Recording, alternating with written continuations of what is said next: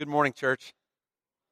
It's really good to be gathered together. Uh, that's what this series has been all about, is about the, the blessing, the value of our dependence on each other. We, we're making a declaration of dependence, that we need one another. And so many of us have experienced the isolation uh, of, of different sorts of, uh, of feelings in our culture. It's an isolated culture in many ways, and our, our, we're trying in some ways to, to push back against that through our church experience together, through our small groups, our connecting point groups that meet throughout the week, through our benevolence offering that allows us to partner and walk beside people who have expressed needs uh, and, and a need for dependence. Uh, we all walk through different seasons. And so over the last two weeks, we've talked about that in different ways. Last week, we talked about how sin is an isolating force in our lives, that, that often isolation uh, leads to an opportunity for the evil one to be at work in our lives to lead us into sin, and that that sin leads us into further isolation. And it's a cycle that uh, a lot of us have noticed in our lives from time to time. This morning, I want to lead us to a different conversation, a different topic of isolation. Last week, I really wanted to talk about how sin does that because I wanted to separate sin from the discussion that I want to have today about isolation. But I, I, I got to tell you, I, I haven't shared this with many sermons, but today and over the last few months, I felt very led to preach what I'm going to share with you today.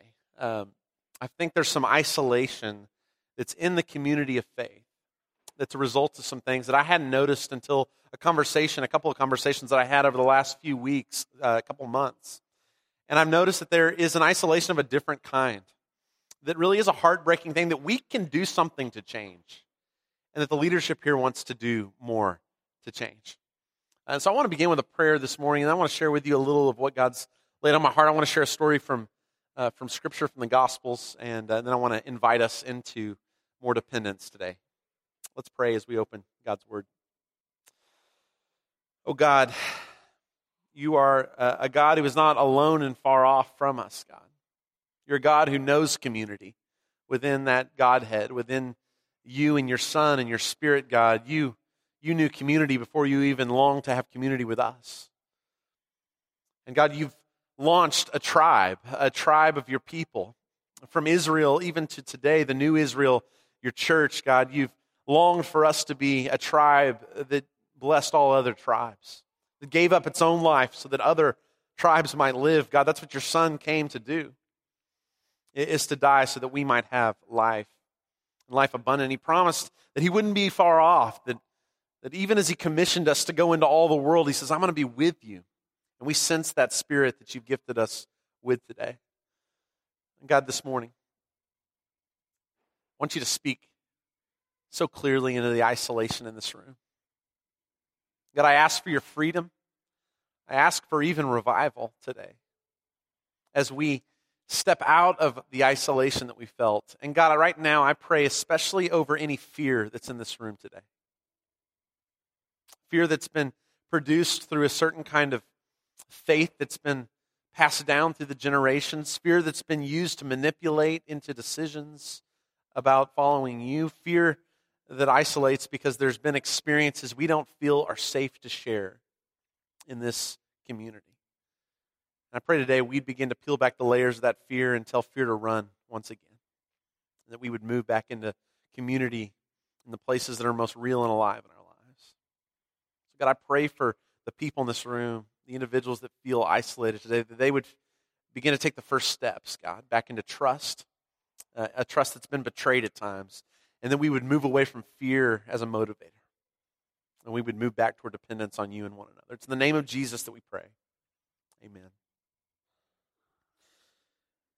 Well, religion has a way of opening our eyes to God, but religion also has a way of closing our eyes to the work of God. Because even from the first century and before that, religion has been a force that has kept people in the shadows, has used fear as a motivator in people's lives. Some of us came to decisions of faith through fear, and it's not a bad thing to come to a decision through whatever means or motivation that comes, but if it's going to be sustained faith for the long journey, fear cannot be the long term motivator. Fear can lead us to make decisions, it really doesn't help us make disciples. And, and, and so today, I want to talk about how fear, in John chapter 9 specifically, was a motivator in community that kept people from experiencing the vitality of life, and how I believe today the church uh, still does this. And I want to lead us away from that. I want to lead us away from fear and into trust in the Spirit, into relationship once again. Um, this sermon, again, emerged from a conversation that I had a few weeks ago with a very spiritual woman in our church who began to share a story that she'd never shared in our church. And she even stopped herself before she shared that story with me. And it broke my heart because I realized this was an experience she'd had that had led her into more vitality with God, and yet she feared that the community of faith would not receive that story. As I heard that, I began to think about all of us in the room on Sundays who come together with this cloud of fear in our minds about experiences we've had, about questions we have, about doubts that we have, and we wonder would we be received if we were to be honest about those things in the church community? And so I want to open to John 9 because I think it's a good starting place for us this morning. John 9 is a story about a, a, man who had been blind from birth. And I want you to put yourself in the shoes of this boy's parents this morning. Imagine yourself in those days, you, there would have been no prenatal screening, there would have been no knowledge about this child and the handicap that he would face throughout his life. But that child's born and there's joy. But somewhere along the way in those first couple of years, you begin to notice a difference between your child and the other children. Some of you have had this experience before. So you go and you get testing in our day, but in those days, at some point, it would have been discovered you can't see the things we see. And then, of course, your imagination goes to what is his life going to be like? How is he going to have a living when we die? And, and, of course, life expectancy at those days was far different than today. When he die, when we die, who will he have to depend on? And we find him in John 9 by the roadside, and Jesus comes into the story, and an amazing thing happens. But the story doesn't begin with an amazing thing. It begins with religious people asking some really hard questions that would be hard for this man to hear, but it wouldn't have been the first time. Because Jesus' disciples, they say to Jesus, I imagine within hearing distance of this man, who sinned, this man or his parents, that he was born blind? This is the presumption in those days, it seems. In fact, Deuteronomy seems to lead us on that journey, right? Deuteronomy says, if you do what's right, you'll be blessed. If you do what's wrong, you'll be cursed. And so I imagine the disciples going back to those tapes from their childhood and objectifying this man with some kind of theological question for Jesus as he sits right there.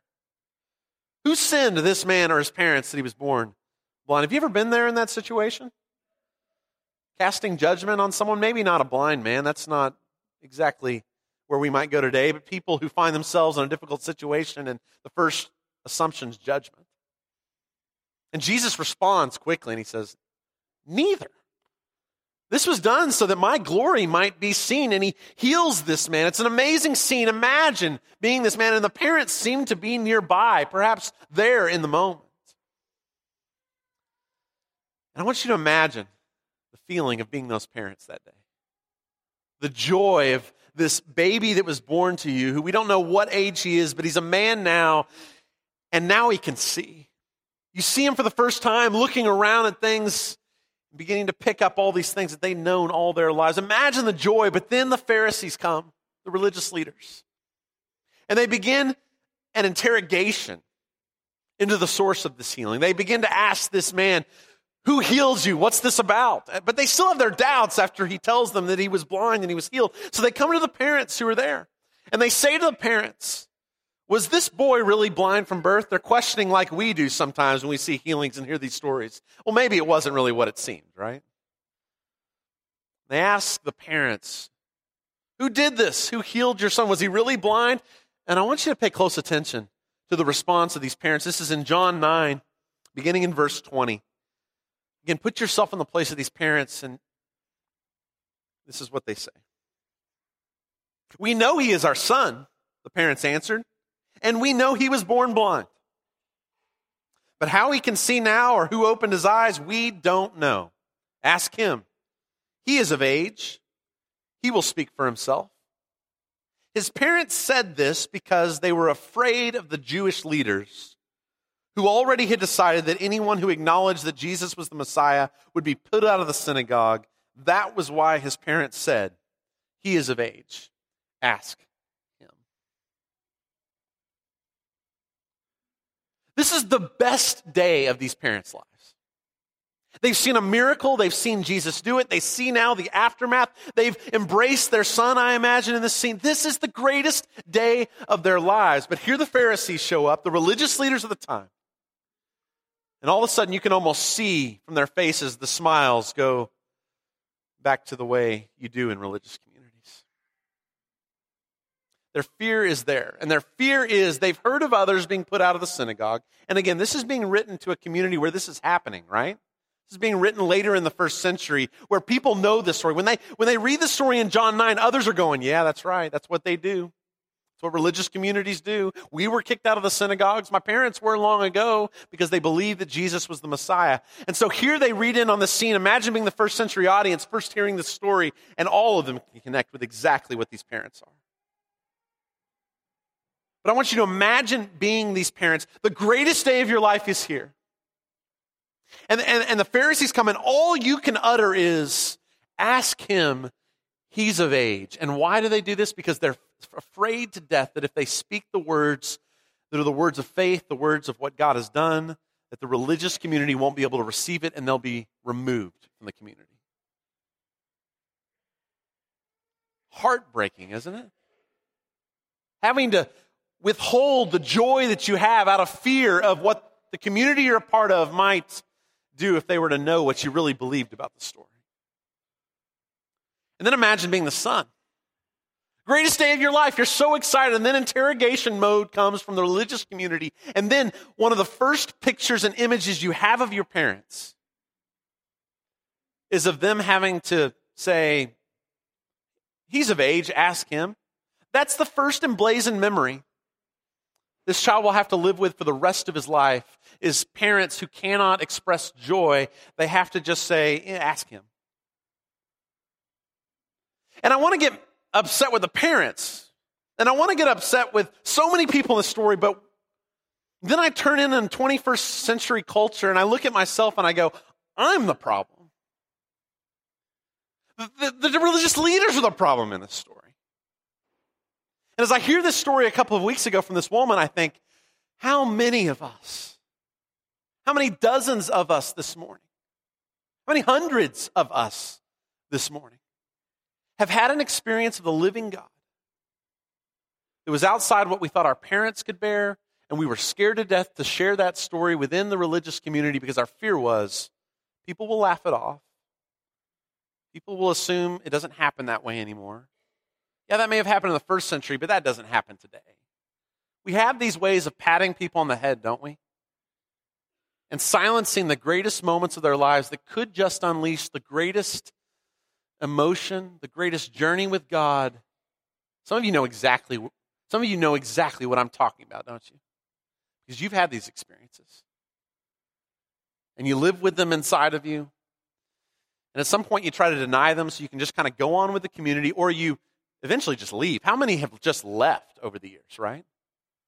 Because the greatest moment they've ever had in their lives of God at work would never be received in the community they're a part of.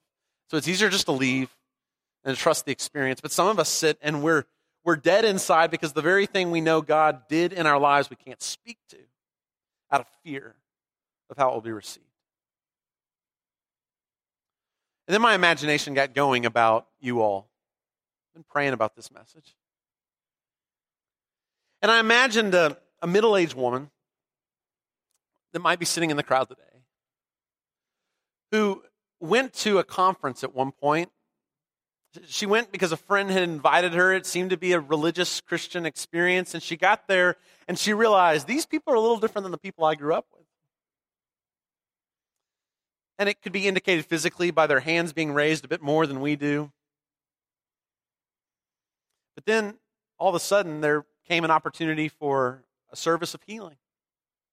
And it made her a little nervous at first until she saw the people who walked in with physical maladies, with emotional distress, and she saw people healed. And everything within her experience growing up says, this can't be happening in front of my eyes. I, have to question maybe they weren't really blind from birth, but what you saw, you can never forget. And if you were to walk back into your parents and tell that story, you know they'd say, Well, that ended in the first century, honey. Whatever that was, that wasn't of God. And your fear is if I were to speak these words at church, at my own church, I don't think it'd be received either.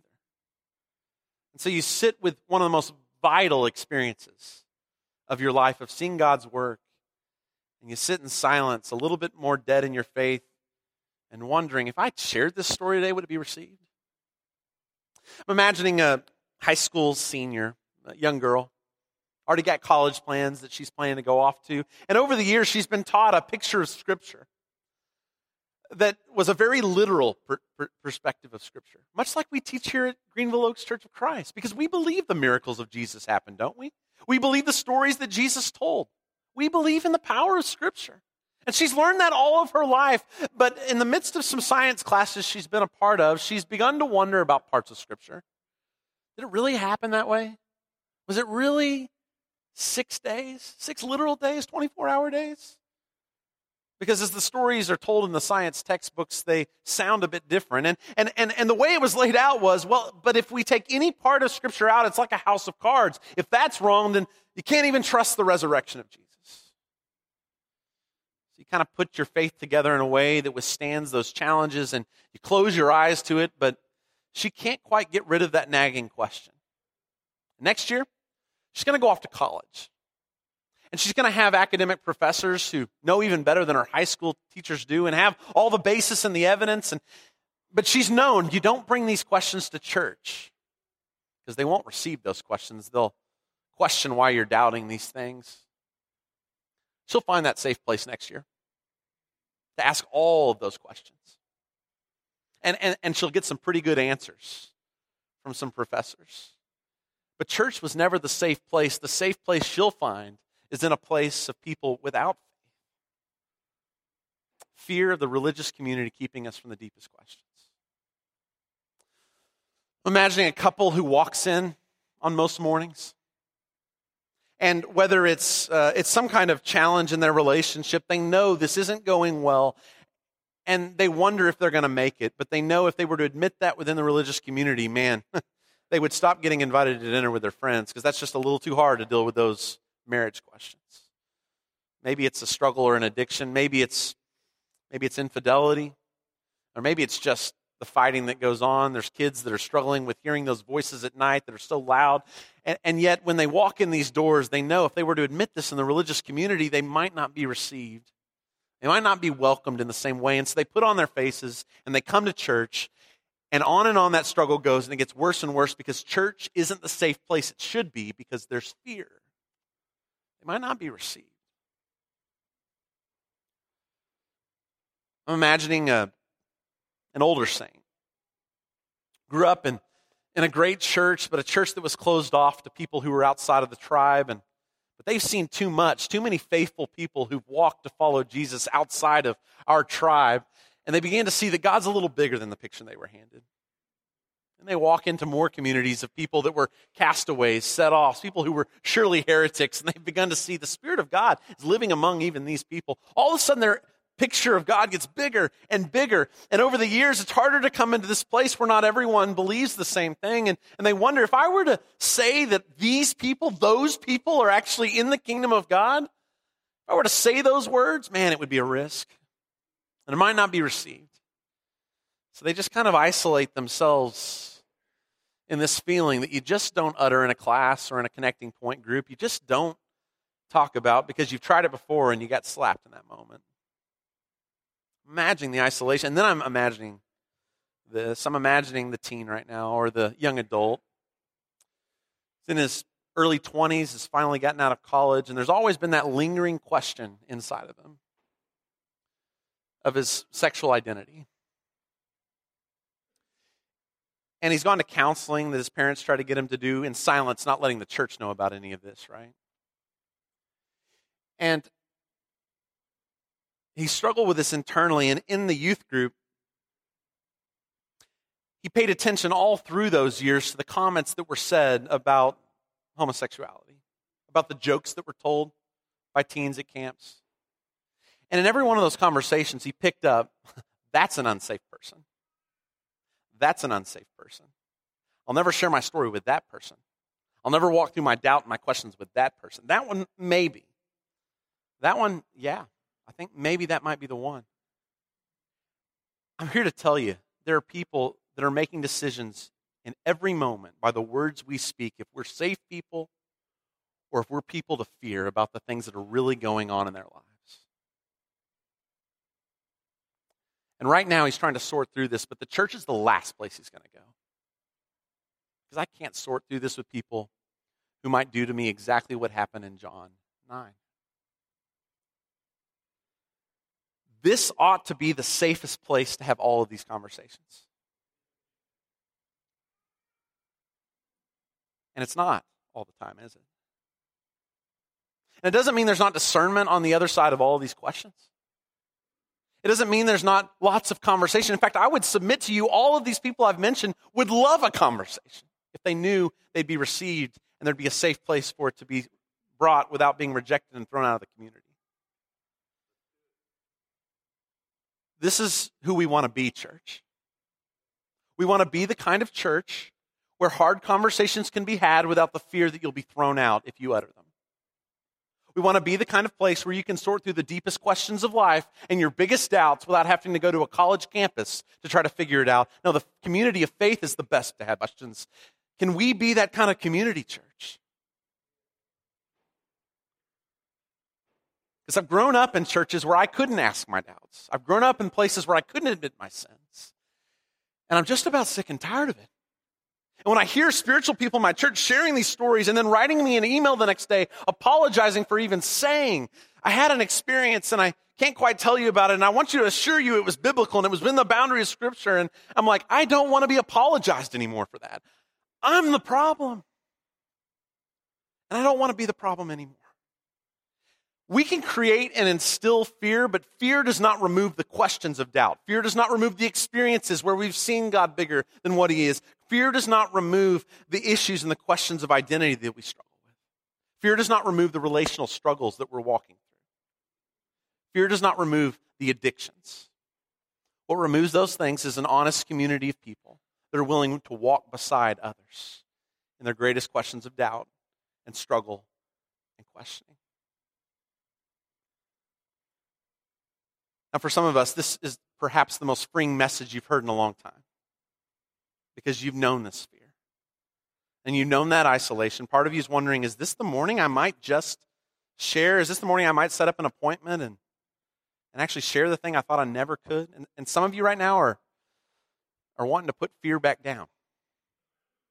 Because it's, sometimes it's easier to allow fear to be the thing that prevents us from walking through the difficult challenges, right? It's easier to say, well, certain people shouldn't be. Well, Colin, what are you opening up the door to? Scripture is still the source of our life and faith. The story of Jesus is where we're pointing people to, and there's conversations on the back end of every single one of these scenarios I've talked about. But we're not going to be a church anymore that refuses to have hard conversations and walk through struggles. We haven't been for a long time, have we? No, this church for a long time has been this kind of place. It's just hard sometimes to speak of it as boldly as we need to. So I know the leaders of this church desire this thing. So, as I talked about a series about dependence and about isolation, I couldn't get through it without talking about this because all of us need a place in our moments of greatest struggle where we can come and utter the thing we're most afraid to utter in the community of faith. Fear does us no good in these moments the bold courage to be the kind of listening place that removes judgment so that we can move into conversation and we can move into relationship and we can move into dialogue to trust that the Spirit of God has nothing to fear from a questioning of the truth. Those doubts are the only place we come to deeper faith. Struggling through who we really are, that must be the place we come, this place. And so this morning we want to offer an opportunity for the beginning of this. I want to offer you an opportunity to respond in several ways as we move into a time of worship in just a moment. Um, one of those ways is we're going to have some safe people who are around the outside of this worship center that we would invite you to come and to pray with. If any of these scenarios or others or something that you've been wanting to get off your chest, I will commit to you these people are safe people who will receive you. There's a prayer room in the back of people that would love to do the same for you this morning, prayer to receive you and and ask what happens going forward. There's a card in the row in front of you as well. That may be a big step to get up right now. There's cards at the tables that are at the front. There's cards that are in the pew in front of you. If you want to go to a table and you just want to write down what it is that's been that question or that identity issue or has been that doubt or has been that experience that you had that you thought you could never utter in these doors, go and write those things. Write them in, in, in on the card in front of you. Put your name on it if you'd like, and we'd love to be in contact if that's a help, or be anonymous with that. But write those things down. Get those things out. Allow those words to be spoken that you never thought could in this room. I also want to offer beyond that because I know that just something happening on Sunday morning isn't enough. And so I want to offer a couple of options from even your chair later this afternoon that you can engage. Uh, this number on the screen is a Google text number that'll come to me. Um, and uh, if you want to text a, a, message, if you want to text a, a, desire just to meet with me this week, I've, I've opened my schedule for lots of slots so that this can be a week where I can meet with many of you. And I would love nothing more than that. I know some of you would rather meet with females in our church, and we've got women who would be prepared to meet with you as well if that's more comfortable for you. But text that number and even open up a, a, dialogue or, or just share a story, share a doubt, share a struggle you're walking through. And if you want to put your name with it, we'd love that. But you'd like that to be anonymous, that's fine too. And also my email. Feel free to write me this week. I will commit to every message that I get that I'll get back to you. I'll commit also to prayer for you. I'll commit also to a removal of judgment so that fear is not something you have to come with. Uh, but send me an email, shoot a text, and I would love nothing more than to set up time this week. i have got all the openings this week I can open up so that I can meet with as many of you as possible because this is important stuff. And this is just the start. It can't be one Sunday, can it? Church, we depend on one another, don't we? And unfortunately, the community of faith has been the last place that some of us have felt free to depend on. It's got to change. My hope is that if a John 9 situation happens in the week ahead, the greatest moment of your life that you don't think you can utter in this community, that you'd be willing and able to come and express that. And that fear wouldn't be a motivator to keep you from it. I'd hope that if you have a doubt or a question, that we begin to be able to sort through those things. I'd, I'd hope if you had an experience that you thought wouldn't be received here of who God is and has brought you more alive, that this would be the place you can bring it. I, I pray that we can be a place that can receive people no matter their struggle and walk with them, no matter what the journey is ahead. So, right now, I want to pray, and I want to invite us into this time of, of singing together. And in whatever way you want to respond, whether it's coming forward and writing something on the table and putting in a basket, whether it's praying with someone around the room or just using this time to, to, to text me or to, or, or to email me during this time, or you want to do that later this afternoon, please do this. Take this opportunity because this is a safe place. I'm a safe person to share these things with. And we've got others in this church, our leaders, that would love the same thing with you. So let's pray right now, and then we want to give you this invitation this morning. God, I've tried to be faithful with what you've laid on my heart this week. God, my heart breaks for the ways the church has been one of the least safe places to utter hard things. God, I pray for some who are feeling just an opening this morning for the first time in years, that they would take that opening, they would walk through that door. God, I pray that, that love would be the force that compels, that grace would be the force of transformation in our lives. God, that you would be the kind of God that would lead us into deeper relationship with one another.